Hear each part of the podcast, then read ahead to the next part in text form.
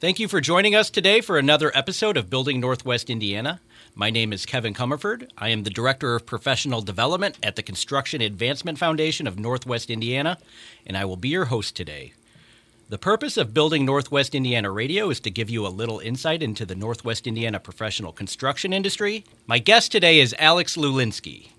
Alex is a senior project manager with Berglund Construction. Berglund Construction is a fourth generation, family owned and operated construction and building restoration firm. The company is headquartered in Chicago, but also has several satellite offices, including one in Chesterton, Indiana. Some of Berglund's notable projects in Northwest Indiana include Centier Bank headquarters in Merrillville, the Mascot Hall of Fame in Whiting, the William E. Urschel Pavilion in Valparaiso, the Stardust Event Center expansion at the Blue Chip Casino in Michigan City, and they are just about wrapped up on a new bioscience building at the Purdue Northwest campus in Hammond. Today, Alex and I will be talking about the responsibilities of a construction project manager. Alex, thanks for joining us today. Thanks, Kevin, and thanks for having me.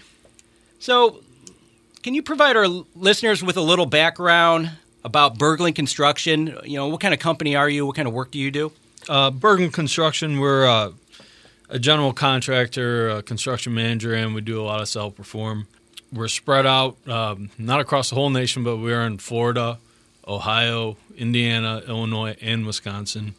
I work out of our Chesterton office, uh, and we do uh, GC and CM work out of that office. Um, we also have a, a, large restoration division with masons and tuck pointers, uh, where we, you know, restore a lot of the buildings of Chicago, Milwaukee. We're even up in Minnesota and, and over in Ohio. Well, thanks for that background. So, as a senior project manager, I, I, know you're kind of working on the Purdue University Northwest Bioscience building. Can you expand on how a project comes from an idea from the owner and then how does it get to that construction phase, and, where do you come in on that? Well, it, it, depending on your owner, they they choose their project delivery. There's several types of project deliveries. I'll go over a couple. There's uh, design build where where you're hiring a contractor who has a team with uh, of an architect, and you design with the owner's input, with the on-staff architect, and and then then you build that project. Several of them are design bid build, otherwise known as hard bid, um, lump sum bidding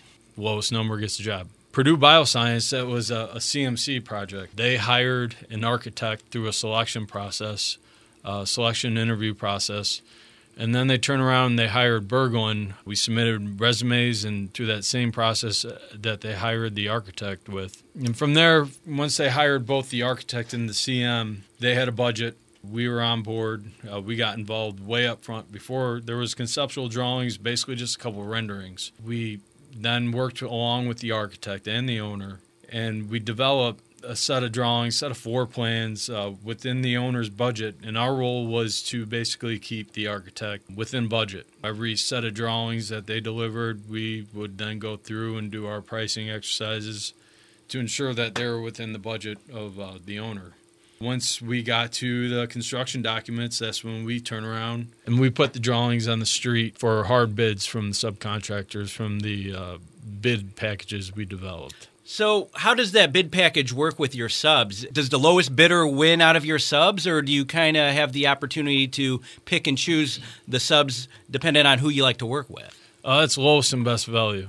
They submit clarifications to the proposal and they don't have the complete package or they exclude something, uh, you have to look at what they have scoped and, and their value. So it is lowest and best value. You went through the selection process of the subcontractors. The subcontracts have been rewarded to different contractors.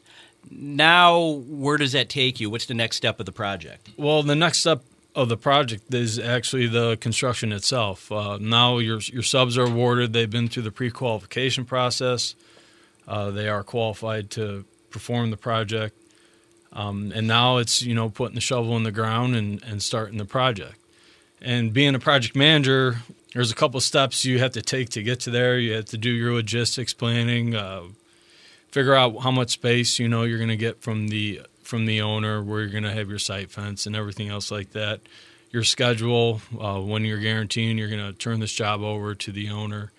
Um, it's all part of the subcontracting process too. That you need to complete all that, get it into the subcontract so they're aware of the project schedule. Uh, but now that all that is established, you're putting the shovel in the ground um, and you're moving forward with the construction project. That'll do it for today's edition of Building Northwest Indiana Radio. I would like to thank our guest, Alex Lulinski, Senior Project Manager with Berglund Construction. To find out more information about Berglund Construction, please visit B E R G L U N D C O.com.